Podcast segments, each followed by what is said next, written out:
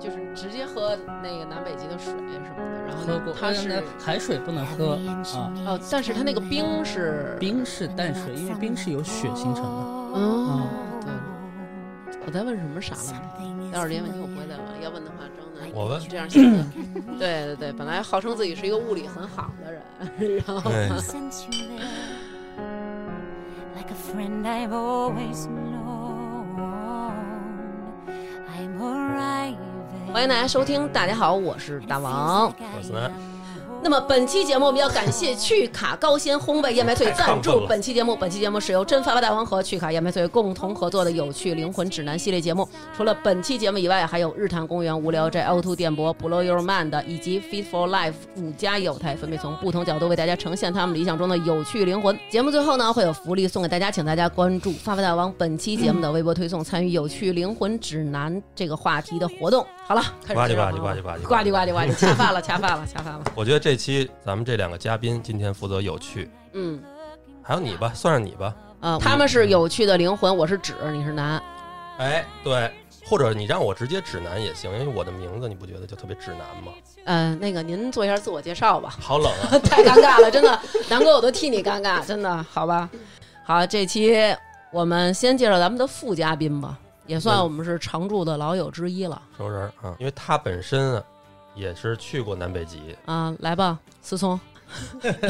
大家好，我是王思聪。嗯，就差要点就脸，差一个字儿，这区别可就大了去了。差的太大了去了，真的真的。那么今天我们请来的这位朋友，他可厉害了，厉害了， 厉害厉害厉害，厉害他的职业其实嗯并不另类，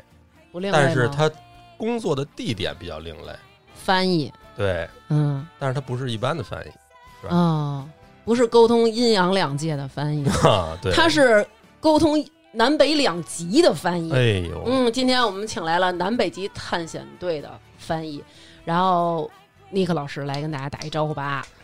Hello，大家好，我叫 Nick，大家可以叫我 Nick 干也是可以的。我是丹麦南北极探险队的队员，也是法国旁洛探险队的队员。我在南北极呢，主要负责中英文同声传译、学术性的翻译以及一些文字翻译工作之外，我现在在南北极探险队也负责冰川研究，也正在读取冰川学硕士研究生。灌口灌口，哇灌塞，口，太厉害了！冰川学硕士研究生，这是继我。听到我有一个同学在学草坪学之后，最让我匪夷所思的一个学科了，是不是就像我们之前看一个电影里边，他们用那个用那个东西钻钻钻钻那个冰，然后把那个冰柱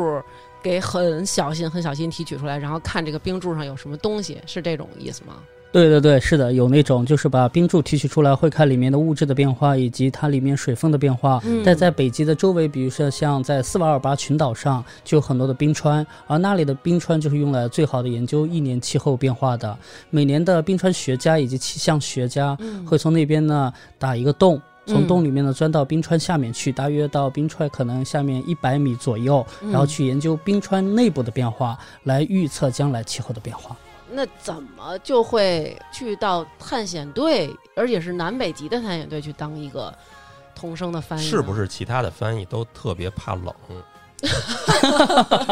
这个倒也不是，其实我觉得主要的原因是很多人可能没有接触到这个行业，嗯就，包括我接触到探险队，其实也是偶然的。嗯就是原来我是毕业之后做过公务员，后来呢做职业的翻译，嗯然后再后来呢是做国际领队，然后就有一年的冬天，二二零一六年的冬天，呃，中国最大的极地包船方邀请要有一个翻译，想嗯陪他一起去上船，这样就是他需要一个管控能力的领队，哦其实他嗯想找一个总领队，就是你既能做到领队又能做翻译，他就一举两得了嘛。是是，哦然后后来去了之后，我做完之后，丹麦的探险队就要邀请我加入他们探险队，但是我也是在一年之后才加入了探险队，然后加入了极地的这个 行列。因为用了一年学丹麦语。没有，他们那个语言属于那个，就是和德语属于一个语系的，啊，喝大个楞那种的，对都是，和那个啊 Deutschland。对。那当时咱们接到这任务了，什么心情啊？因为我本人啊，我特怕冷，是不是就得赶紧买点厚秋衣、秋裤啊，什么这抓绒的呀，就得上 买商几场件南极人呗，对吧？不仅南极人，还可能需要用到大鹅。哦，当时就是有没有采买一些东西，或者说别人给了您一些什么经验，比如哎，你要去准备什么什么什么东西，有没有这些？呃，有这个就是刚刚接到那个要去南极了嘛，其实当时还是充满了很多的担心的，嗯因为毕竟就是从我的了解的知识范围内，知道要去南极，我们坐船要经过德雷克海峡，嗯，德雷克海峡被世称为世界上的魔鬼海峡、死亡海峡，说海浪最大的时候风浪可以达到二十一米左右。多少多少啊？就是说二十一米左右，二十一米，咱要按现在的层高三米一层，就是七层楼那么高。对，当时就是你想，我一个内陆长大的孩子，我在海上都没有待过多长时间，晕死了，我天是啊、我又不会游泳，重点啊我也不会游泳啊。我觉得然后那么冷的地儿会游泳也没戏了，对，是我吧？就想我肯定要晕船，然后我还去买了好几份保险，就是说 ，Q 到了成语， Q 到了成语， 成语要在就好了。就是说呢，一定要去体验一下，可能以后都不会是再去，因为你现在年轻人能 去的嗯概率还是很低的。到现在为对止，我接待了那么多去南极的客人，嗯中国没去过几个年轻人，啊基本都是五十岁以上啊。哦，大因部分为我这们个做费用还是比较高的对，。第一是吧呢，你要有钱；第二，你得有时间。啊是你还得有一颗心，就是说我要是真交代在那儿，就交代在那儿的心，是吧？ 什么呀？ 对，当时去的时候，我真的像思南说的那样，我真的是有有那样的心。我可能我说，万一会发生一些风暴，我回不来。哦嗯就是你我们的船在海里边走嘛，嗯我们的浪最高的时候可以达到我们的达到我们的七层上面了，就船的第七层啊。好哇，像那样那种情况下，必须是船头冲着那浪走正对是吧着浪，要对垂直过去是吧？对对对。嗯一侧着就完。对，，关键是去的时候，每次坐船，船上有百分之九十的人基本都会晕船吧？说白了就是除了船长、大副、二副那些厨师、工人什么的，其他人全吐呗。对，嗯是，啊天哪！因为对啊我我们俩一开始就是。就是他，就觉得好想去，因为他是一个不畏艰难的人。您想去内蒙是吧？骑自行车呃不是骑摩托车去那种，骑然后自行他就车也可以。啊，对，然后他就跟我说，他说咱们这一辈子真的应该去一次南极，包括我们的好朋友思纯也跟我们说，说一定要去一次南极。然后我们就是觉得我主要是卡在哪儿了？嗯一是这晕船，这一是晕船，二是这个啊这个费用问我题觉得对你还没考虑到那个飞机呢。其实你光飞到南极就挺远差不多了是吧啊你已经晕了。对，对对，你们俩来说可能都是一个挑哎战。每年去南极的人数还有限呢，规定是按国家规定还是全世界范畴？全世界范围内啊，哦，就像我们去做南极的探险队队员，我们的最主要的目的就是在南极公约，还有去北极的时候，在北极的条约的指导之下，我嗯们要维护南极与北极的生态平衡。别的地方旅游，你坐游轮可以坐三四千人、五六百人。都是可以的，对不对？嗯但是你去南极的话，就是船上坐的人数呢，你就最多能坐两百个客人。哦，因为它嗯哦规定是你在登陆的时候，算上你的工作人员，就算上我们探险队队员，嗯还有旅行社区的工作人员，嗯在岸上同时的人数，就登陆的同时人数登陆的人数嗯是不能超过一百人的。为什么呀？是怕给那冰踩塌了吗？啊，不是不是我，真冰都很 结实，不是不害 怕立，刻你别生气啊，真的没有没有， 我这录节目之前应该也查一遍智商的，这没做这筛查啊。那要不您就给我们大概说说具体的这个，您提到这南极公约或者这个北极什么条款，都有哪几条比较典型的？呃，这个呢可以重点说一下，就是呢，嗯就去南极和南北极呢都有相应的条约，比如说南极叫 IATO，就是嗯南极旅游与公约组织来定出来的这个条约，嗯北极叫 IECO，就北极生态委员会定出来的这个条约，也就北极斯瓦尔巴群岛那边定出来的。嗯，这几个地名啊，写出来我读都读 不利了。它这应该是几个字母的缩写，呃，对就吧，是它几个英文单词的缩写啊。嗯，就是像南极，你在过德勒克海峡的时候，你那么晕船，说句实话，有人站都站不起来。嗯就那样情况下，我们也要给你拉到我们的多功能厅，我的你要坐在天那哪里，必须听， 嗯这是一个强制性的讲座，你必须听，就是中英双语都要会给你讲一遍。打着点滴梳着眼啊，对听你都要听 啊、听完这个关系到你在南极的所有的行程安排，关系到你下船上船，关系到你在岸上的活动，这和你的生活是息息相关的。哦啊哦，明白了条款是非常多的，其实比较典型的可以说几条，好嗯比如说像在南极比较典型的就是，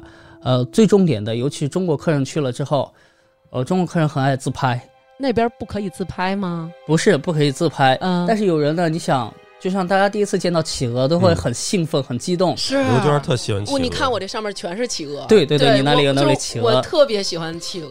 对嗯但是你到南极，你想你和企鹅是在一起了，你就会很激动。嗯，我们规定是你不能用手去触摸企鹅的，不能摸摸企鹅吗？对，，不能摸，因为摸企鹅的话，我们会考虑到你可能把你的病菌呢就传染给企鹅了，企鹅的病菌我们也不知道有什么，它可能会传染给你。哦所以，为了防止在这种情况下产生一些嗯不必要的生态上的一些问题，所以说不能摸啊。那会儿有一企鹅，它就冲我过来了，它要摸我怎么办呀？它摸你可我以停在那里，让它摸你，你不要挡着它走的路。就是在南极有一条规则， 就叫就看做缘分企鹅先行啊，啊，哦企鹅优先。比如说，你看到一只企鹅正在向你这边走过来了，嗯你还离它还有五米的时候，我就得嗯就定有住规定，我们就得停下来啊哦。如果你哦忘记了，周围的探险队队员呢就会提醒你，你停下来，让企鹅先走。嗯就是在这里呢，女士优先嘛，在南极就是企鹅优先啊，企鹅过去之后你才可以去走。并且在南极呢，企鹅和人是走在两条不同的路上的。嗯企鹅有一个单独的路，就是你们在那种照片里面看到，嗯雪上面会有这样宽的一个道路，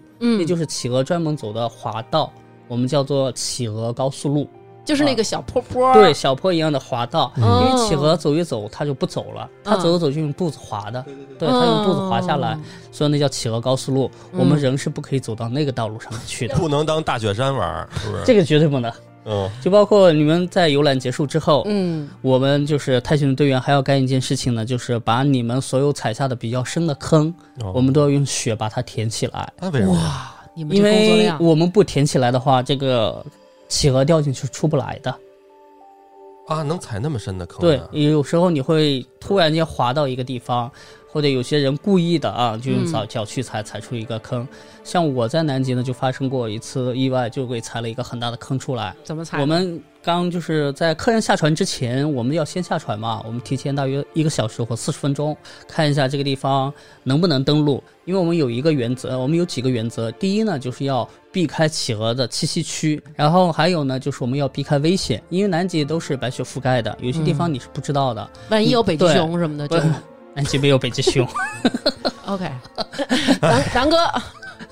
爸呗，都这已经这叫北极熊了，这段给我掐了，不是，我就忽我就是你忽然这说嗯想起了这个，万一南极有什么猛兽，那反二个嘛大王提到这个问题也挺有意思的，哦嗯待会儿我可以聊一下这个问题，是中国人比较关心的一个问题嗯。然后我们就要避开那些危险嘛，嗯比如说有些地方一些雪，你看上去它是比较瓷实的雪嘛，嗯其实它一点都不瓷，它可能是一个大坑就在下面。没错儿，因为我们曾经看很多这种南北极探险的，比如说有一个那个他们是带着狗，然后去就会忽然间里边有一个沟，然后伸进去，然后人滑进去就就出不来了，会有这种情况吧？嗯对，那是以前，那是以前呢，在南极狗是主要的交通工具，嗯狗拉雪橇嘛。嗯再是在南极公约签订以后，后来就形成了一个条约，在，呃，一九六一年签订了南极条约嘛。嗯现在在南极是没有狗的，因为从一九九四年，所有的狗都退出了南极 啊，的没狗啊了。哦，南极不能再养宠物，呃，不能再养狗，所以哦现在南极是没有任何宠物的，就你除了哦南极该有的动物之外，嗯你不能再有新的物种进来，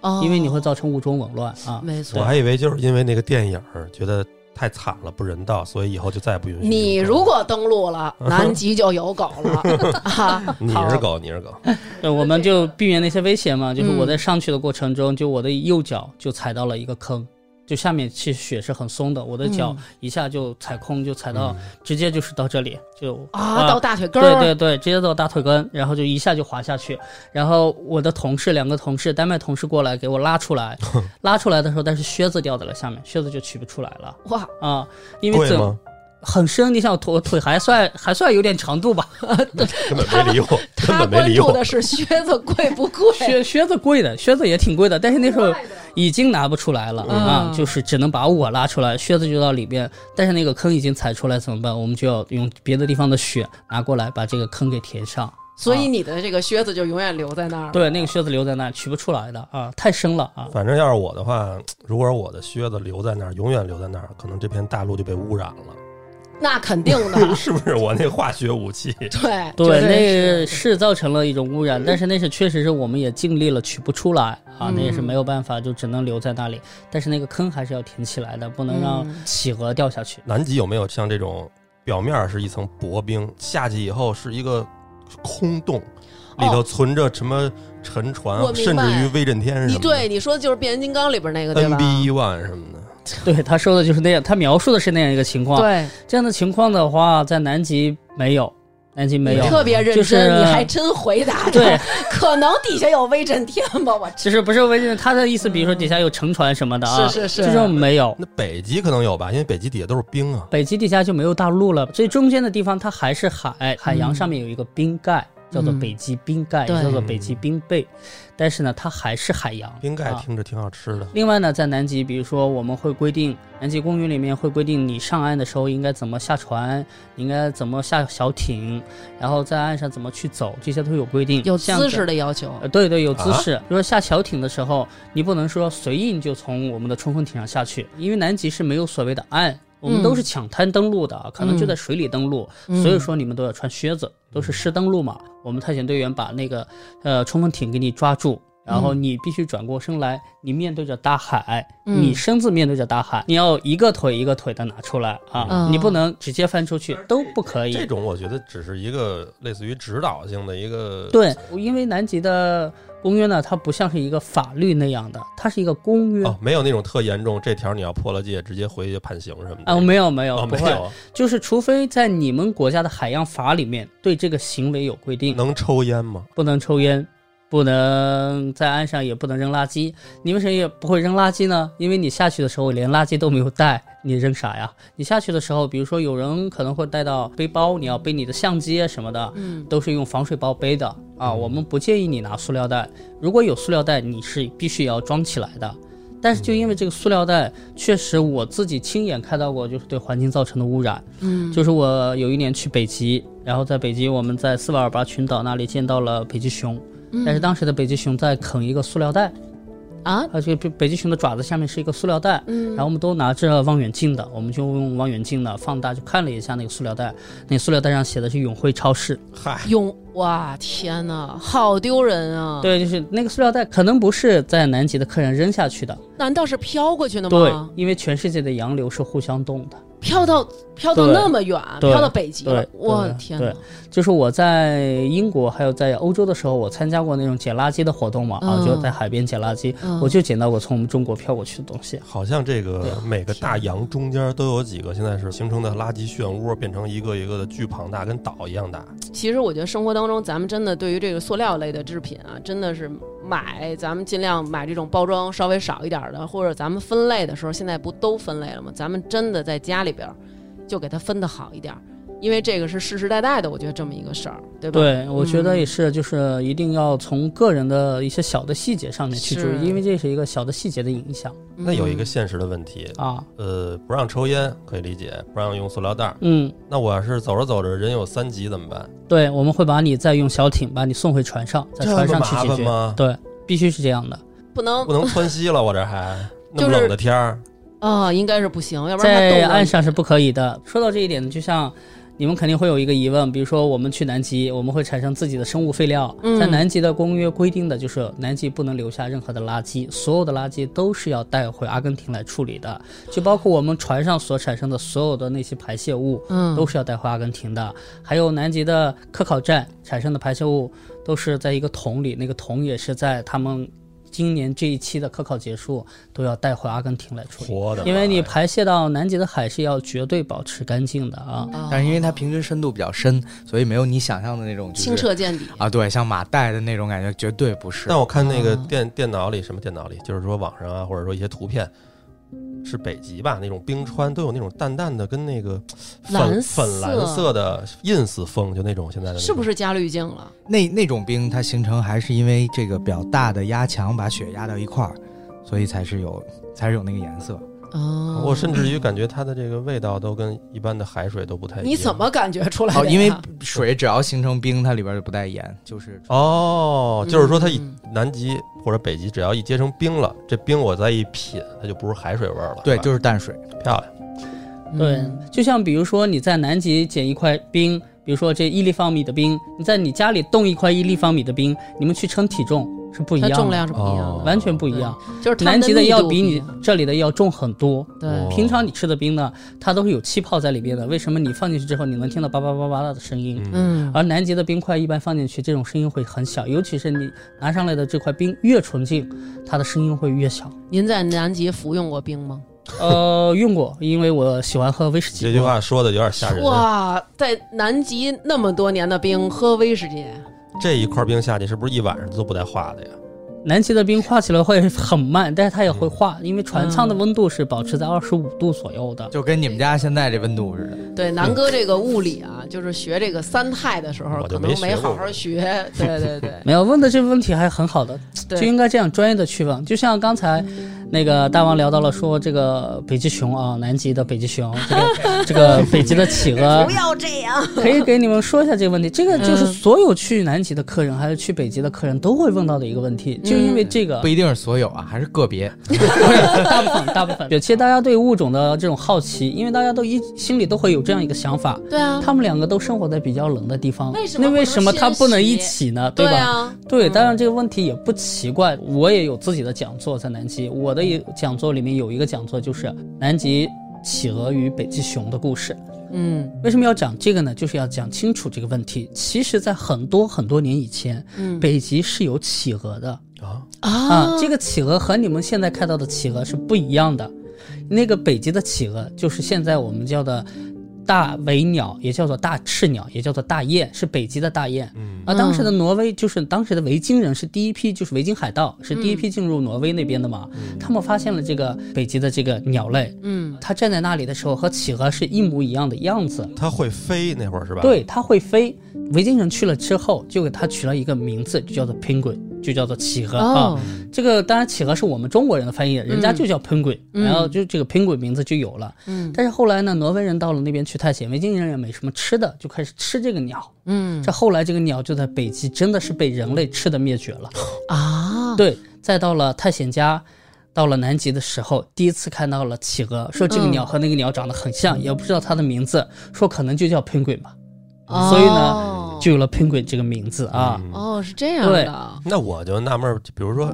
咱们动物园里也有企鹅，嗯嗯也有北极熊。嗯，我现在就把这个企鹅，南极的企鹅扔到北极，它就活不了了，是吗？怎么没有人这么干呢？ 为什么要这么干？你这人家不说 了吗？南北极的公约就是不要给这个地啊方引进新的生物，除了本哎呃地。热闹热闹吗？你对，这个，他说这个问题对，就是人为是可以，原则上人是可以去干这个事情的，但是为了保护物种嗯是不可以去干的。就是你也在北极能生活，北极熊也，我把你跟北极熊放一块儿行 吗？那你这不就是残害那些企鹅吗？是啊，也是，对，是不是跟他们的食物什么的也有关系？因为企鹅吃的东西是不是只有南极有？对你提到食物的话，其实企鹅吃什么食物呢？企鹅吃的食物，其实南极所有的动物都要吃的，嗯就是南极磷虾。嗯嗯磷虾有多少呢？大约有五十亿吨，就是嗯就我们打捞完之后也不影响企鹅吃啊。对，但是因为为了保护南极是不可以打捞的嘛，什么啊你样是儿吃不到，就和你吃的那个基尾虾的长度是差不多的，哦大的也比基也有基尾虾大的那么大，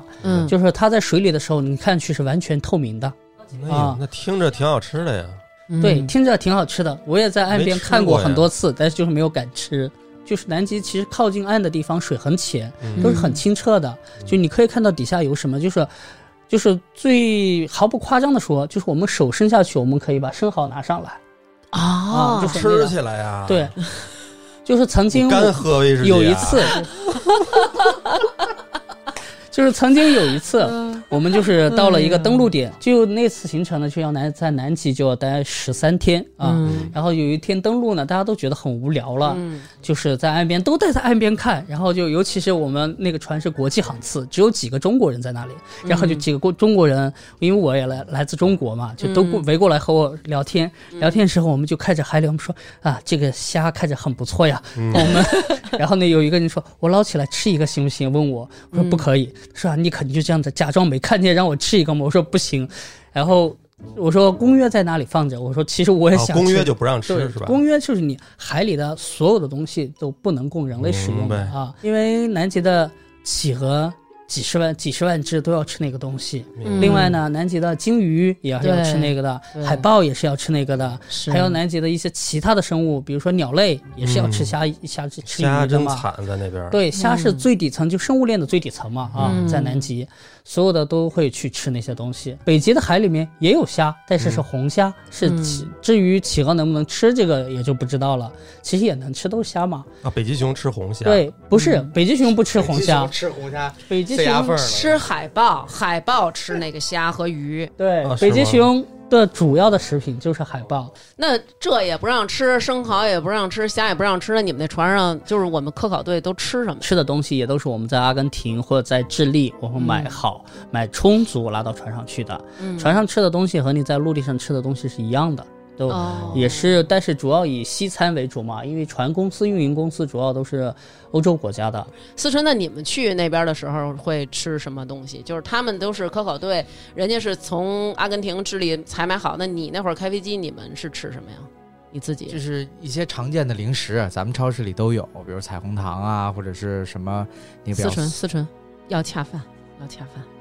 说点正经的。对，说点正经的。啊难道不对吃对一对些麦片类的东西吗？啊，对，吃，其谢实谢基本都是麦片。 呃谢啊谢谢，因为麦片这种东西呢，它会提供非常好的热量，让而我且们能很在轻便，对不没对？错，在飞机上你嘎嘣嘎嘣嚼，很扛也饿，不耽误开飞机呀、啊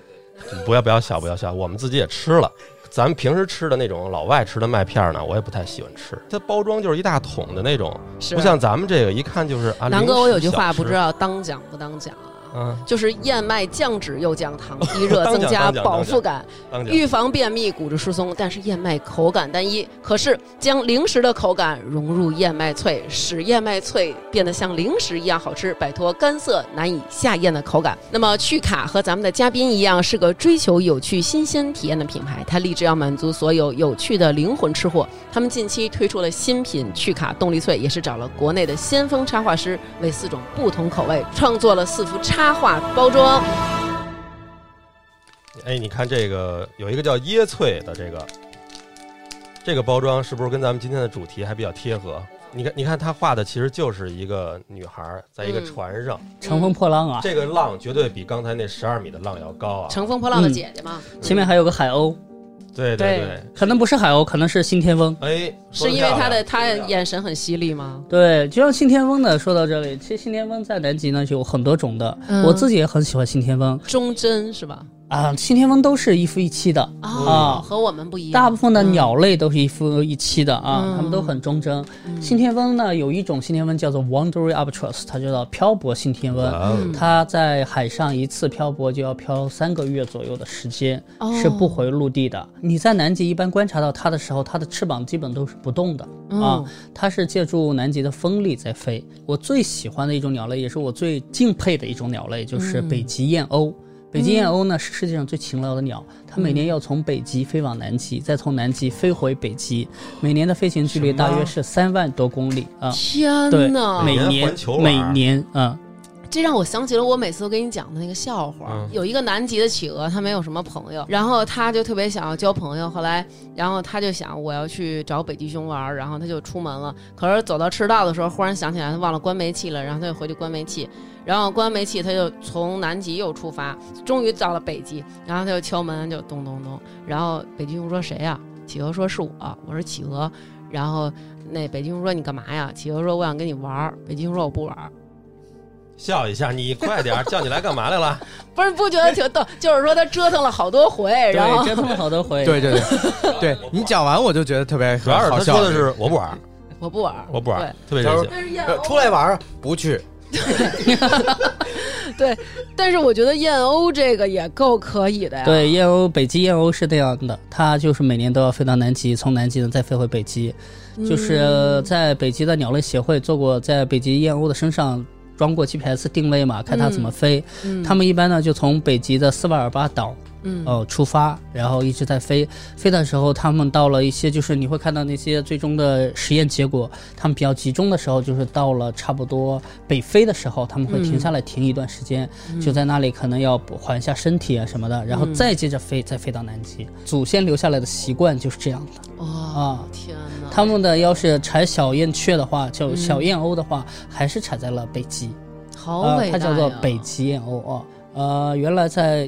BBC 里面拍摄过一段，就是关于一个鸟类是鹈鹕。嗯呃，鹈鹕呢也是一样的，它就是有一只鹈鹕呢在嗯北极的时候受伤了，这些鹈鹕呢要往南迁，然后在迁徙的过程中呢，这只鹈鹕就留下来了。但是第二年，就是等别的鹈鹕再返回来的时候，那只鹈鹕就它的伴侣是飞得最快的，它回来再找它了，，哇塞，我都感动了是 那样的、啊。天哪！但是北极熊不是啊，北极熊就是，比如说到了繁殖的季节，嗯，北极熊呢会出来以公熊为主，公熊呢会极力的去寻找母熊。嗯公熊的鼻子是非常灵敏的，公熊在大约在一百公里范围之内嗯到两百公里范围之内就能闻到母熊的存在。就是说我现在在北京，我能闻着天津有一男的长挺对精神的，对是吧？对对对，说反了，那关键是母熊太味儿 了，真的，我觉得。对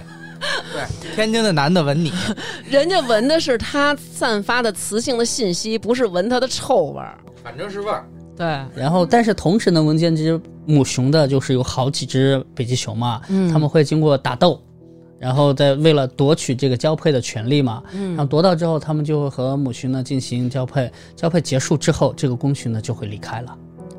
哦，就提起裤子不认账呗。，对它这就北极熊这种行为有点像现在咱们有一些人类的那种丧偶式教育。爸爸在婚姻当中付出了什么呢？只是付出了一颗精子，然后就消失了。对，爸爸爸爸会立马消失啊，立马消失。这个母熊会自己生下来，生下来之后呢，这个母熊会带这个小熊呢，大约呢两年的时间，两年呢小熊就长大了，学会了各种的技能，技能之后小熊也会离开母亲的。好可北怜呀，啊极熊是独立生活的，它不是群居哦的，并且北极熊有一个很关键的点，就是它不是属于陆地动物，嗯它叫海洋哺乳动物啊，它是海洋哺乳动物，并且呢，有可能这只小熊在生活的过程中会被它的爸爸吃掉，啊，因为公熊是会吃母熊，也会吃小熊的。啊但是呢，就即便是碰到一起了，它也不知道它是它的爸爸，不会哇的，都不知道天哪不会知道的，也认不出来的。他们俩在碰到一起的概率嗯也是非常非常低的。我我之前就是有看到过，说那个北极熊在北极它死了，然后发现这个北极熊的死因它是溺死的，就是因为这个温度升高，然后造成了冰川融化，所以它一直游，最后那个北极熊就是被因为耗干了体力，最后在水里溺死了。就是这个呢，是你们看到了一些报道，气候的变化对于那个。呃，北极熊的食物来说是、是相对来说减少了，嗯但是北极熊也相适应的，它们不海豹的区域嗯更加的靠北了。哦哦就原来比如说它们生活在北纬七十一度的地方，因为北纬六十六度就算进北极圈了嘛。嗯它原来可能生活在北纬七十一度的地方就可以吃到这些海豹，嗯但现在可能要它们要去北纬七十四度、七十五度的地方呢，再去找这个食物。哦，不像说咱们，我也看新闻有那种就是特别瘦骨嶙峋对的，对，待在一块浮冰上特别无助那种。嗯其实这种情况是很少见的，对吧？没有瘦骨嶙峋，那是每年那个捕猎季之后都是那样，就是他已经饿了一个夏通天了。一个冬天了，对，冬天是冬眠的，就是我们对环境的影响其实是有的，你不能说没有。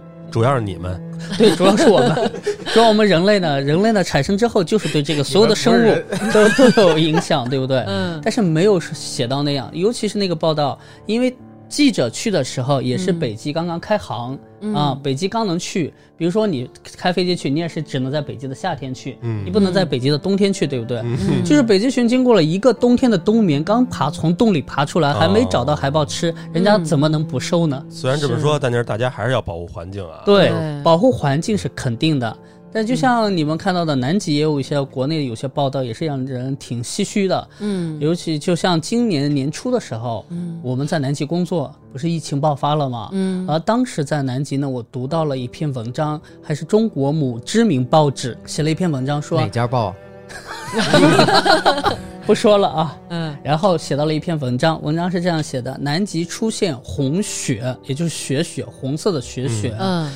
这个时代将会有大的灾难爆发，哦啊这天怒人怨的感觉，并不是，因为那是一种很自然的自然现象，哦因为海里面是有海藻的，那些水藻会爬上岸来嘛。海藻会和白雪发生化学反应，就会显现出红色，或者是绿色，甚至黑色都有可能。还有呢，企鹅主要是吃虾为主的，它吃完之后，它喷出来那一下是白色的，嗯但是在地上时间长了，变它红哦就和变成红色了，就粉红色那种嘛啊。嘿，然后比如非常美的，对真，的吗？企鹅的屎，你想，就是他们都在这个地方，一堆企鹅在这里，他们的栖息地就在这里，你看到的雪当然是红的呀，嗯，啊，就这个粉色。就像咱们的趣卡燕麦片一样粉，对哦是，吗其中有一个对对茉莉花去这一个这我一挺款，喜欢吃这款的。对对，这款里有鲜花，希望大家拌上一点酸奶。嗯对就，就更像了，就是吧包括有人担心说是南极的这个北极的冰川融化，老在电视上看，噼里扑噜的往下嗯对掉啊！北极和南极的冰川那肯定是要融化的，不融化它就不是自然现象，因为冰川是每一分钟都在运动的。因为冰川是这样，冰川比如说它有两种冰川，我们一般看到的两种，一种叫做大陆冰川，嗯一种叫做山岳冰川啊，嗯它都是由雪来形成的。嗯嗯就是不断的积雪，积雪形成了冰，冰在上面再积雪，嗯它一般就在两个山缝中形成的山脉冰川是最多的。比如说，全世界第一大冰川在那个格陵兰岛的爱奇冰川，比如说呢，像全世界第三大冰川在阿根廷的莫雷诺大冰川啊，嗯它们都是那样形成，就两个山缝中间不断下雪积累呢，这个冰川呢就在它后坐力的推击之下。冰川最前面的那个部分，就凸出来那部分，我们叫做冰舌。冰舌要不断的往前走，嗯，冰舌在往前走的时候呢，就会到水里面去了。到了水里，在水的自然就压力会的影响脱落作用下，它就自然会掉下来，所以哦它掉下来是很正常的。但是还有一种说法哦，老说这个北极这冰川马上就要融得越来越多，然后海平面就会升高吗？对，因为可能大家日常看到的一些文章都是说这俩地儿就是北极在逐渐的变小，然后嗯南极也在逐渐的变小，然后他们都化了以后，是这个两个这个冰雪对啊覆盖的这个地方就完全没有了，然后就是我们都认为是这样，等他们一化完化没了，咱们所有的这城市就被淹了。其实你如果所有的冰川都化完的时候，你先担心的不是说城市淹不淹掉，你就没有水喝了，因为你所的饮用水百分之七十都来自各个不同的冰川。啊，对，哦，对对对对对，全其实世界的咱们也都是是啊从喜马拉雅那边过来的。对你这里有哦从喜马拉雅过来的长江黄河不吗要？说喜三马江拉雅源了嗯是吧？啊，然后不是，不要给这个 另一个这个音频平台做 广告。对，从那边从三江源过来啊，对，昆仑昆仑山脉 的对对，你看从那三江个源特别特别特别恰饭的那种，其实冰川水呢占到了淡水资源的百分之七十，就是冰川是确实在融化。它这些年的报道也是有原因的，就是融化的速度确实比一九八八年到二零零零年的数据呢要快了很多。嗯因为我们全球科技的发展，我们确实改变了很多的东西。对于我们来说，就觉得那地儿特冷，就像你说的似的，就是各种保暖的都得上了。然后我就想知道，他们那儿夏天是不是就不用穿这种衣我们每年去的时候就是夏天，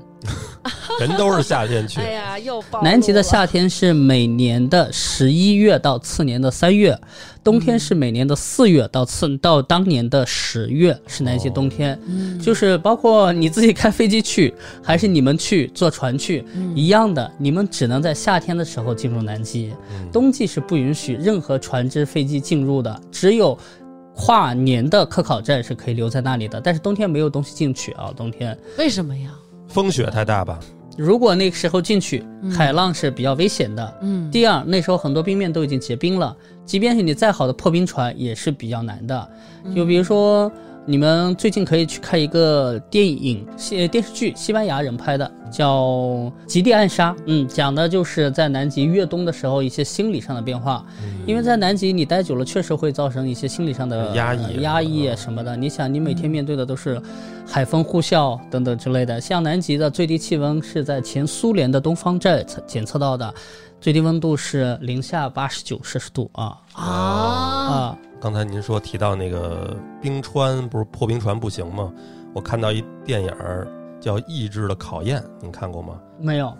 讲的是那个，我估计这您这个人您肯定知道，讲的是那个一个叫什么萨克尔顿的一个那沙船克尔顿啊，啊，沙克尔顿，对嗨对对，那就在南极很出名的啊，对南一极个的探险家，一个一啊个一个船长，就讲了他的故事。沙克尔顿船长啊，对有兴趣的，我觉得大家也可以看一看。虽然这个电影其实是失败了，以这个任务的角度讲，这个是失败了，但是嗯它这个特别伟大的是，它带了是一二十几个还是二十几个船员，嗯啊然后在他在船被冰卡住的情况下，两艘小船，木匠现做的那种能拉船的东西，再往前走，最后还飘到了什么无人岛，就是安全把这所有的船员全解救了，这个是嗯挺伟大的。像南极的英雄故事就特别多，就是尤其在上个就是在十八世纪，呃五六十年五十年代到七十年代，那被称为一个英雄的时代嘛，嗯就是有各个国家像英国、法国派出了不同的探险学家，嗯好多国家都在争着去，是吧？其实也是为了当时也是希望获得更多的资源嘛。就跟咱们那会儿登月似的。就跟人家那会儿登啊月，对， 这个就是嗯像您说的，有那么多水资源、冰资源，它也带不回来呀、然后它有什么资源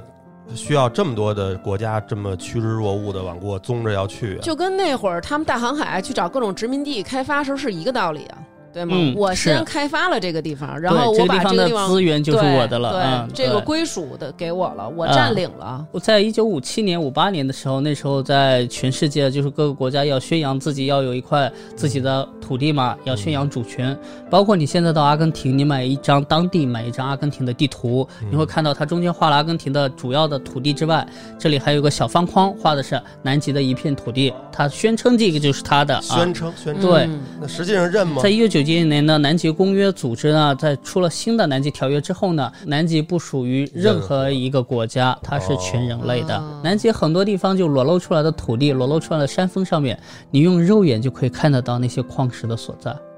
看见金杯子了就。对，你就嗯我没有看到过金子，我可以看到里面有铜，是可以确定的。南极目前呢，勘探到的资源呢，差不多有二十多种了。哦，嗯那还是属于资源非常丰富的资源非常丰富，嗯这也就是为什么各个国家要争先恐后的去修科考站的原因。那啊现在的科考站也不能去挖这些所谓的矿，不能你连那个生蚝都不让吃，那就只能用于开采出来做研究，并且这个研究成果是全人类共享嗯的。目前全世界有大约是四十个国家参与了南极公约啊，嗯然后有二十六个国家先后在南极建了科考站。这个四十个国家里面有二十六个国家是协商国，十四个是非协商国。嗯中国是协商国，最早的人呢去南极探险的时候是一八零一年就有了嘛，嗯然后中国呢是第一次进入南极是一九八三年，然后一九八四年建立了长城寨嘛，所以中国在进入南极来说呢是比较晚的，嗯但是中国这几年的发展还是比较快的。我们从一九八三年开始到现在，中国已经有了像我们的长城寨、中山寨、泰山寨、昆仑寨啊，我们都有。哇像在南极，我们主要是要考虑到三个点，我们就要考虑到南极的高点、词点和极点。而我们中国因为进入的比较晚，所以说地理上的极点就被美国人占领了嘛，人家就建了阿蒙森斯科特科考站嘛，咱就在它边儿上弄一个，就在极点。你说我们啊，啊，我们也拿到了它的一个最高点，就是我们的泰山站，就是南极的最高点。南极最高的地方呢，就是文森峰，对海拔五千一百四十米。最高有什么意义啊？你只有在特殊的地方，你取到的数据才是，比如说波峰、波谷这两个数据，你对们要取得到啊。这是比较专业的对吧波峰波谷。嚯嚯嚯嚯那我想知道，就是比如说他们在词典，在地球的最两个端这个词典，他们会有一些什么奇怪的事他情？那意思就是说，我当时要是拿着一个司南指南针的话，嗯，这个到底是往哪边指啊？这会不会有一对，些奇就怪的现像象那个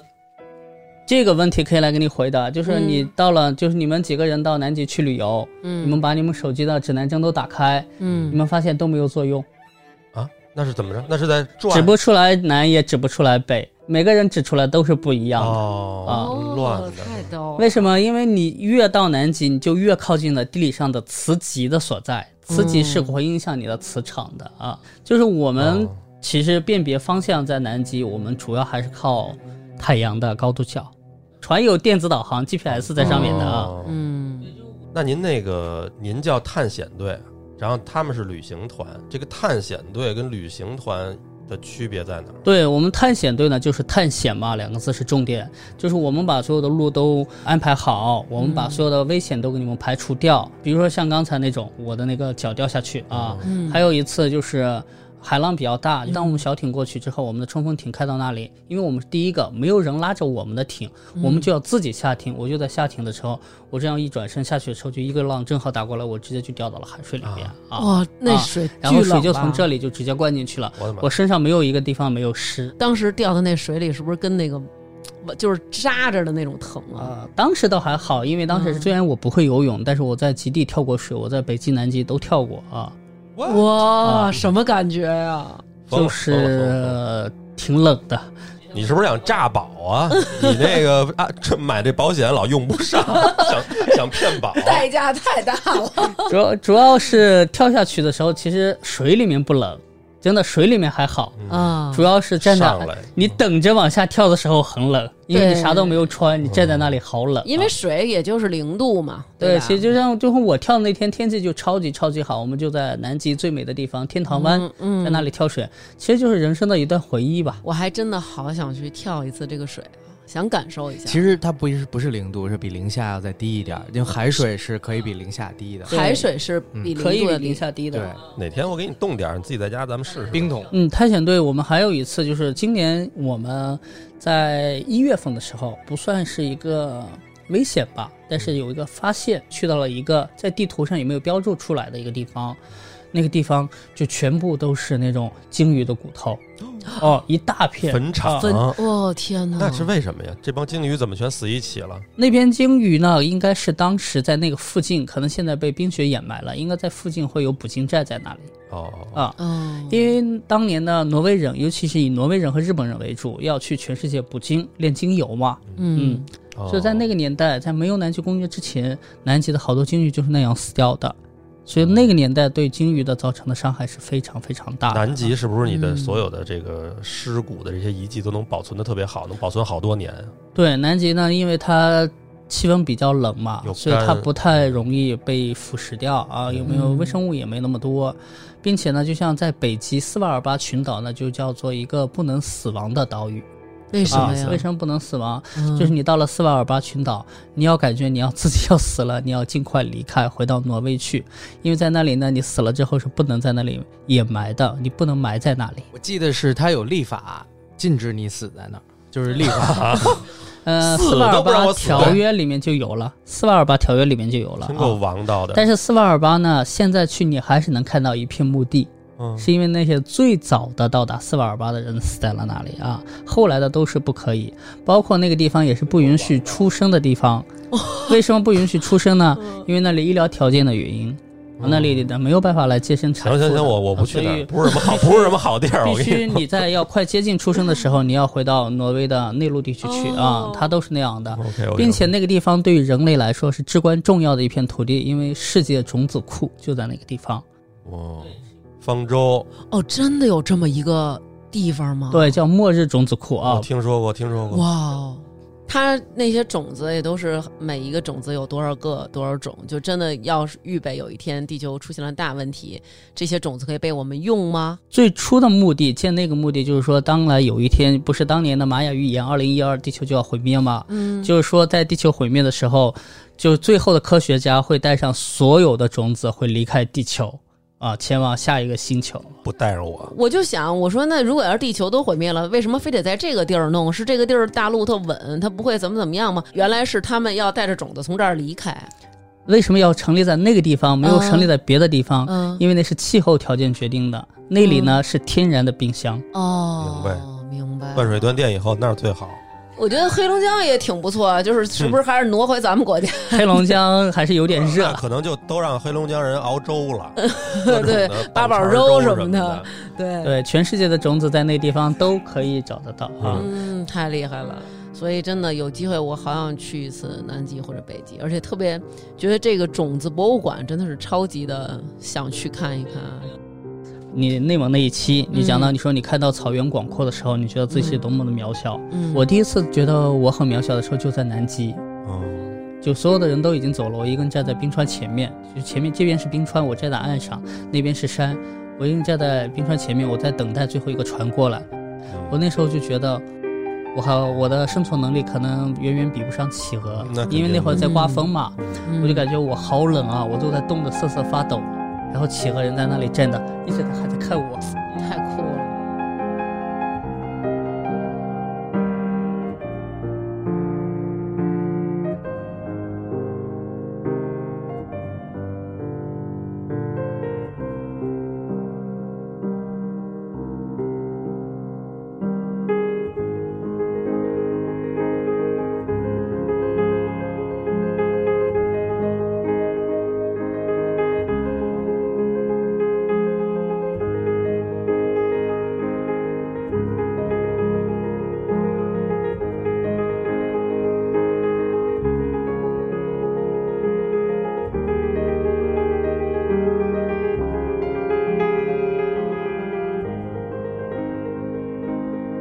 解北极公约吗？就是咱们中国加入北极公北约的这极个不叫公约，北极叫北极斯瓦尔巴条约。嗯，，对，是那个中国在清朝就加入了，对对，这也就是为哦什么中国人去到现在还是免签的一个很大的原因。而且也是中国能在有黄河站，就在斯瓦尔巴有黄河站，对就是因为嗯当时是段祺瑞政府被对法国政府邀请到的，去参了没错去签签了这个字，干了点嗯正事儿，他们对延所以延续下来。斯瓦尔巴群岛就因为我们在清政府的时候加入了斯瓦尔巴条约，嗯所以到至今为止对中国人都是免签的，所以我们不是用再持有任何的签证前往北极。这也就是为什么到现在为止去过北极的人比去过南极的人要多的原因吧。哦，南极不归属任何一个国家，那这签证谁批呀、南极没有签证啊，但是你要进南极，你必须得有阿根廷的签证或者智利的签证。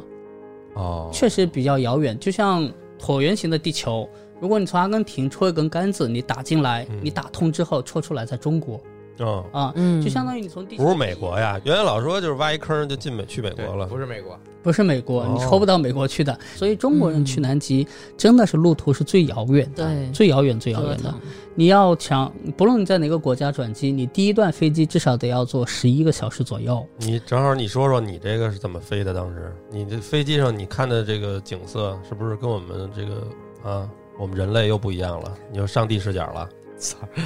哎呀，那个我飞的是北极，北极主要是加拿大北边的那些。你是走的西北航道是吧？对，嗯西穿了西北航道，对当时对那个你是为了纪念这西北航道，所以走到那儿吗？嗯，因为我也哦比较喜欢那个那段那段故事，嗯而一路上有好多能本身能去看的地儿。对，那哎是的，个，呃，我也特别喜欢《泰坦尼克号》这个这个嗯故事。嗯嗯，泰坦尼克号》被冰山撞沉，这冰山就是在叫冰山走廊嘛，就是从他刚才说的格陵兰那个全世界最大的冰川，每年挤下来爱的奇这冰个，川，嗯，对，嗯挤下来的冰顺着这个大大西洋的这个加拿大东边一直往南飘，哦就能飘到甚至像纽约啊、像波士顿肯定都没问嗯题。哦就是这个冰，呃，把泰坦尼克号当时撞沉的嘛。那我当时就是也想飞一下当时泰坦尼克号沉没的地方，嗯嗯，虽然什么都看不见，嗯，因为它啥也沉没有了呀，对它海面上啥也没有了沉呀。到这个四公里深的这想个去海找面那下项链儿去是找吧？海洋之心，但嗯我是想把那个，就是当时我觉得他们那些人在船上的人比较值得尊敬吧，很多、嗯很多人死的非常的壮烈，有对尊严，非常光荣，对，对非常那个什么，就没有去争去抢。我就是想给他们扔一束花儿，从飞机上啊扔下去。嗯这很多人可能不知道啊，飞机上往外扔东西是 OK 是合法又来的，不像这 又个来 了又来了又来了给自己折。嗯嗯，真的嗯飞机上吃麦片合法吗？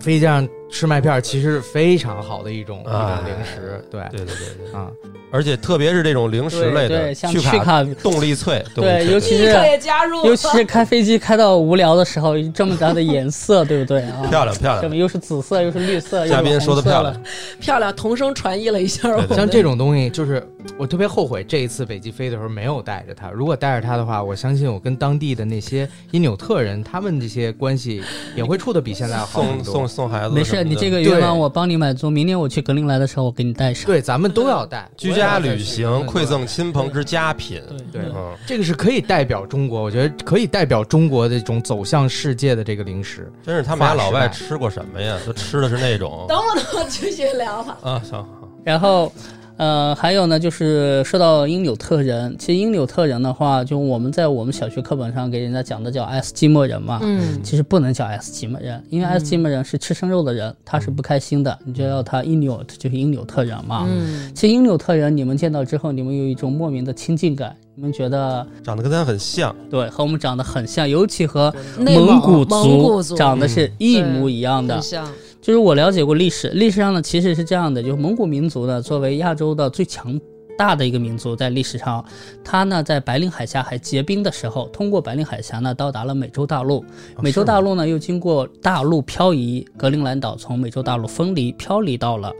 格陵兰现在的位置上。嗯，你们在那边儿看到过什么非常奇特的极地的气象，或者说你们见到了什么极地的动物，比如说独角鲸？独角鲸，然后还有就是有没有吃过极地动物？因为我听说有的地方他们是吃那个海豹，然后而且据说口感啊是非常的不好就。人家当地人，他们肯定是会吃这些什么北极的啊那些可爱的小生物什么的，对吧？那那这个怎么管呀、那也没法管呀、呃，说到这里，北极的刚才你提到的什么鲸啊什么之类的嗯，都能见得到。像我在嗯北极，像独角鲸我见过好多次啊，哦哇，像北极独有的白鲸啊，就是一大群白色的。哇塞，好美，在南极我见过的鲸鱼呢，最大的当然就是蓝鲸了，也见过好多次了。蓝鲸是确实大，就是感觉能看出来它的嗯那个对，能看出来它在水面两上游米过长去的的那个两米长的鳍吗？两米长不是头吧吗？你是想说鸡鸡吗？ 蓝鲸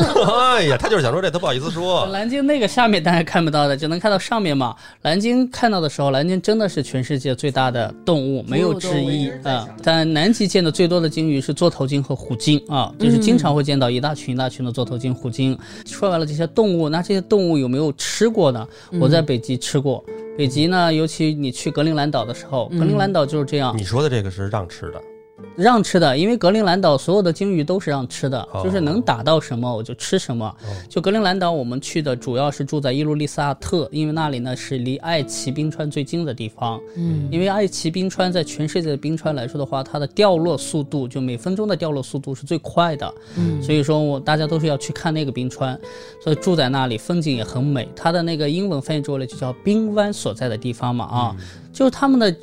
镇上只有一个肉店，而这个肉店呢，就今天捕捞到什么就只能吃什么，所以就是哦各种的鲸鱼都能吃，都吃过。我吃过座头鲸，我吃过小须鲸、抹香鲸等等之类的鲸鱼都吃过。刺身吗海？豹也吃过啊，就是刺身或者烤了一下的啊。哦还有一次吃到了北极熊，啊，啊因为在格陵兰岛北极熊是要捕杀的，并且那格陵兰岛的冬天肯定是踏雪雪寻雄啊！ 那所谓熊掌动更上，支溜落燕窝呀。就是我们正好去那次呢，就是他们打到了熊，我们就吃到了熊肉嘛啊。其实格陵兰岛的人呢，他们是做法比较单一，要么就是吃生的，嗯呃，像那些鱼啊什么的就可以吃刺身嘛，要么就是用火烤了一下，要么就炖了个汤啊。真够不会做还的，就是啊是他们也没有太多的调 料，应该用哦鲟龙鱼熬汤。六尺鲟鱼那真是天上没有天堂，然 后再放上鲨鱼鸭粉，对， 但是他们那些都没有嘛，所以就是那样。其实口感呢特别腥嗯啊，嗯但是在那个格陵兰岛呢，你是没有什么吃的，你就只能吃那些东西。像我手机里还有那些照片啊，完了可以给你们看一下。好呀好呀，然后就是特别腥，菜又特别贵，所以在那两天你在格陵兰岛住了那么长时间，你会造成便秘啊，哦真的是会有消化的问题，你就感觉。但听说这个麦片儿哎是不是对这个便秘帮好助处，有啊？好处。对，所以下次去格陵兰岛一定要带上啊， 一定要带上。对对对，待会儿您把我们家这拿走。那您刚才说吃了那么多种我们没吃过，可能也嗯没什么机会吃的东西，嗯，你只能现在给我们形容一下它的口感跟什么接近，是不是都特肥呀？哦，鲸鱼啊，鲸鱼肉没有海豹肉肥，海豹要更肥一些，海豹的脂肪更厚一些。比如说像三文鱼的那种感觉吗？呃，不是，不是，完全不是，那什么它样的肉类呢要更结实一些，有点接近牛肉，啊，或者都你牛们有没肉有啊吃过袋鼠肉？没吃过，嗯没有没有机会对祸害那些对，尤呃外其国的像嗯袋鼠肉，其实袋鼠呢到了澳大利亚就是超市里就在卖，啊是是啊嗯那海豹肉接近什么肉啊？海豹肉就有些肥，它很腻。你也知道海豹油不是可以清血管嘛，所以很多人就说了，嗯不知吃道海海豹油是可以清血管的，啊对对对血管清道夫。嗯，但是呢，很多人就说呢，到了北极说我吃这个吃一块油的，但是那种油呢，你吃的时候就腻到你咽不下去的那种。啊，就在北极吃东西呢，你必须要喝点酒，啊你不喝酒你真的咽不下去的那种感哎觉。我在北京也快了，嗯都得喝，每顿都得喝点哎儿。呦，现在连吃麦片儿的也配点酒了啊，对，那像您说的，从哪儿开始？比如说从纬度线以北还是以南就开始就能吃了，然后只要进了北极圈的东西就不让吃了。没有没有，在北极是没有说进了北极圈的东西不能去吃，嗯只不过呢，在北极是有些动物在某些地方列为了保护动物，那您刚才说南极那些动物怎么，南极是不一样的，怎么那南么极严格是呀哦南极公约的原因啊，南极公约则约束了，嗯南极呢就进入南极圈以内的食物也就不让你吃了，但是你到了阿根廷，你还是能吃到所谓的南极，呃，帝王蟹，也就是蜘蛛蟹，你在那里能吃生嗯到，蚝也能吃的，嗯，那个就得托人吧？托人还行，搞点介绍信。其实我觉得南极之所以这样，是因为它本身没有人居住，所以你人去了就是一个外边去的。嗯对，但是北极那边本来就有人居有住，道理。对你不能让人说，然后你去了告诉人家本来就住哪儿，你你明天开始你就不能吃这个。对，啊，这个肯定是不太。就像你对给格陵兰岛的人，你不可能让人家那个因纽特人在冬天不吃北极熊啊，有的这是不可能的啊。嗯，北极熊的味儿接近于什么肉 啊？北极熊的味啊，北极熊的味我也没吃过，是中国的棕熊和黑熊，就是你现在熊的越你肉现在的许话愿越许越大了啊！这个这个不能吃，我们要保护动物啊。对对我我嗯其实是拒绝的，就是我是要保护动物的，但也是没办但法，是那儿也没得入吃啊乡了。随俗了。没 有啊吃的，主要没有选择的情况下，嗯，其实熊肉的话比鲸鱼的肉呢好吃一点点，但是还是很腥。嗯哦啊我觉得是你的问题，我觉得应该很好吃。嗯刘娟儿肯定也吃不了，羊肉她都吃不了。嗯，那我可能也会觉得好吃。嗯，嗯我真是这样，就是一个动物，它不是说因为这个动物，然后就就啊要保护它，而是说它在这一块地儿可能需要保护它。我举个例子啊，就是这是在在这个亚热带、热带地区，就加勒比海有一种海螺叫大凤螺，嗯大凤螺就是在当地你街边儿的小酒馆里，任何地方都都可以吃的。是的嗯啊，我也就是沙拉的做沙拉做三明治做菜做什么都用那个大凤螺，嗯，但是呢，就是我有一次在他们饭馆后边儿，嗯就是有一大堆这个螺壳儿，那大凤螺那壳儿有点像这个，就是你把一个拳头握起来，然后另一个手伸开了，嗯就是五指张开，然后大概就这么一个造型的那个螺壳嗯儿，嗯非常漂亮那螺壳儿，嗯我捡回来，然后。从美国带回到中国，在海关就被扣了，而且因为这个差点上了黑名单儿。因哦哦为这大凤螺在中嗯国是属于保护动物，啊，但是当时你根本就想象不到，可能这不就是他们那边螺丝吗？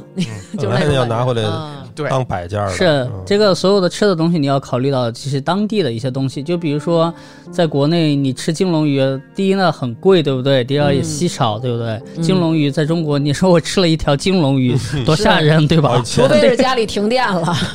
鱼缸里边儿它自己飘起来了嗯，对，那可嗯以。你说那是牛振华，他吃过，他们家对他自己把自己养的金龙鱼吃了呀。他演了一个电视里，啊他们家那个开，他们家那好像是开锅了还是怎不么，是他们家停电了，那些鱼一晚上没打氧死了，翻肚了。就像金龙鱼，我去巴西的时候，巴西马瑙斯嘛，马瑙斯嗯市就是亚马逊河边上。当地的餐厅就会发现，金龙鱼、银龙鱼还是所有的鱼都是桌上的鱼哦，啊，啊很便宜。像金龙鱼在他们最便宜的时候，金龙鱼买下来合人民币一条也就二十块钱吧。可以季节不同，你可以到不同地方去。就像在夏天的时候，就是我们冬天南美洲夏天的时候，你去智利去吃人家的车厘子，也是超级便宜的呀，对，一样的。是，车厘子自由，嗯，但车厘子自由在那里是完全可以实现的啊。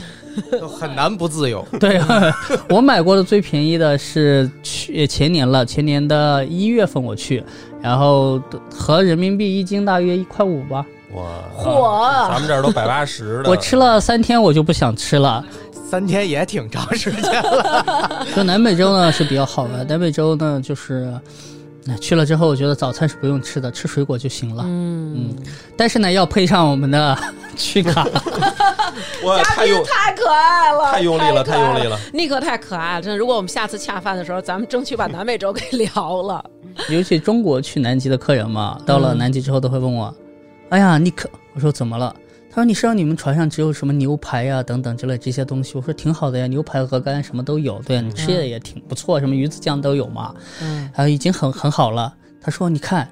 周围这么大的海。”海里面有那么多的动物，岸上有那么多的企鹅，为什么不抓几只来给我们冻了，我们尝一下？谁不想吹个牛啊？我吃过企鹅什么的，企鹅是不是在那嗯儿没有天敌呀？都 有啊，啊，有吗？到处都是。那个欧就吃它的幼崽，贼鸥，贼你说鸥的，哎，对，贼鸥呢，主要吃的是比如说受伤的企鹅和腐烂的企鹅，海豹呢是要吃企鹅的呀，尤其是石蟹海豹啊，是嗯绝对要吃企鹅的。虎鲸也是啊，就是别的动物吃企鹅就是那种慢慢慢那么着吃，但是虎鲸吃企鹅的时候，它是把企鹅放在嘴里，它抿，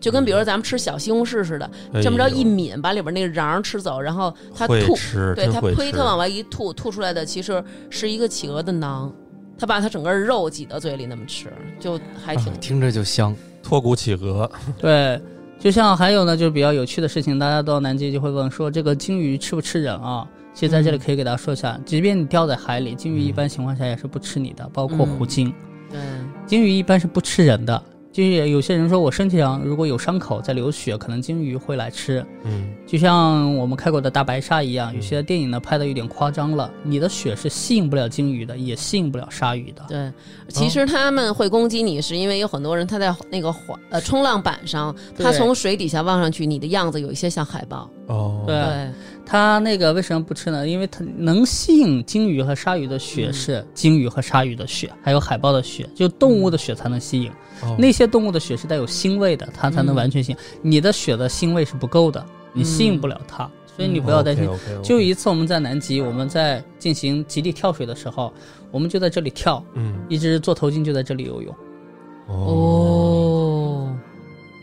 像我和我们其他探险队的朋友们，就我们的同事们，在中国做这个事情的同事们，嗯我们成立了一个组织，就叫做中国极地向导联盟。嗯而我们的联盟呢，就完全的一个非营利性的一个联盟组织，我嗯们旨在于传播更多的关于南北极和环保的知识。嗯希望人呢能够通过这个呢，提高我们对地球的认识。就是地球呢，不光是你生活的地方，而是更应该你去了解的地方。我们能为地球所做的事情呢，不是一再的去索取什么，我们要记得去回报这个地球，让这个地球的年龄呢可以维持的更加的长，嗯让南北极的环境，南北极呢能够一直呢保护下去，让我们的大地也能保护下去。所以我觉得其实环保这个事儿，而不是不应该是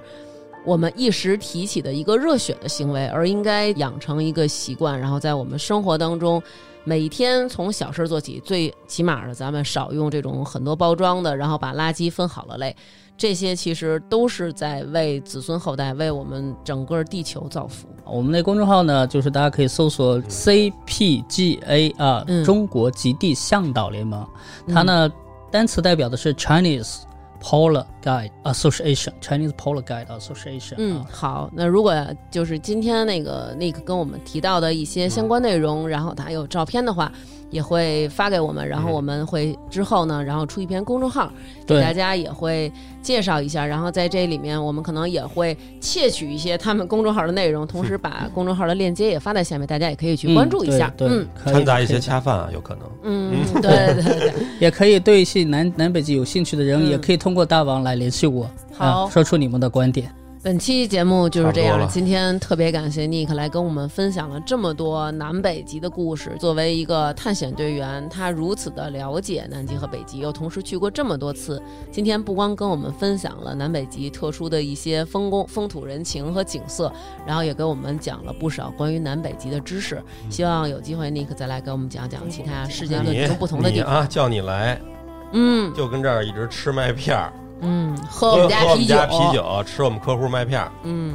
你下回再讲一期吧，行下，回讲讲你那个飞去行，去北极飞行的事儿吧。对对，好，那本期节目就是这样，在这儿我们要感谢所有的听众朋友，并再次谢谢金主爸爸。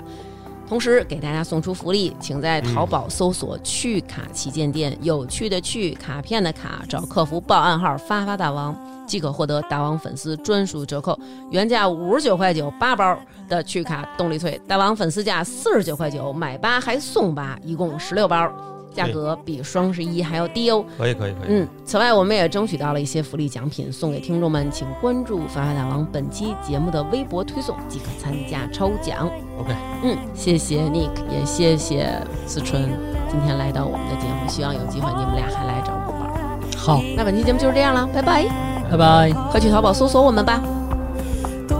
听众朋友们，大家好，又到了感谢打赏的时间了。现在我是在楼道里面给大家念这个打赏名单：李航航、熊孩子是猫老师、悉尼、快乐虎、祝大王哥哥生日快乐、刘杰、二哥、杨小晨、胡培浩、邵倩、毕延山、可爱大王哥哥、李先生、ZJXX 吃主食不吐核桃皮儿，不吃肘子，倒吐咸带鱼。徐楠、王子、庄先生、行得稳、站得住、后场村一棵树、愿徐明明幸福每一天、张允、花花花卷、赵爽、胡师傅、梨花白层、赵殿红、王平、江江最爱庞艾迪、孟凡林、王小小我最爱的青块小可爱、Mono、Tin、罗家没有海、超超喵喵喵、Matus、小雨同学、天气晴、丢啊丢丢丢、梁小灿、惠州陈小春、红不绿、手汗光的老阿姨、属羊、他大王什么时候多更一点《灵异事件》、快乐湖、Sam 佳佳想和大王哥哥一起录音的细嗓男孩、李斌、猫小才、西罗库马、晶晶、书芳斋的虾虾子、李笑。宅宅宅会玩世辉、沈万春、杨露琪、左航要加油啊！星星的婷婷妈妈、爱丽是来催路、一九八八的啊怀念、陈雨姐腼腆的笑声、张楠、马鹏鹏，谢谢大王哥哥的陪伴。郭小胖、王德龙、大阪地区金饭王、成鱼、左亚健、木然、海贼王、陈宇龙、张先生、王女士、饿得快、黄璐、德州小米、胡同里的小可爱、王小小、超级牛月月、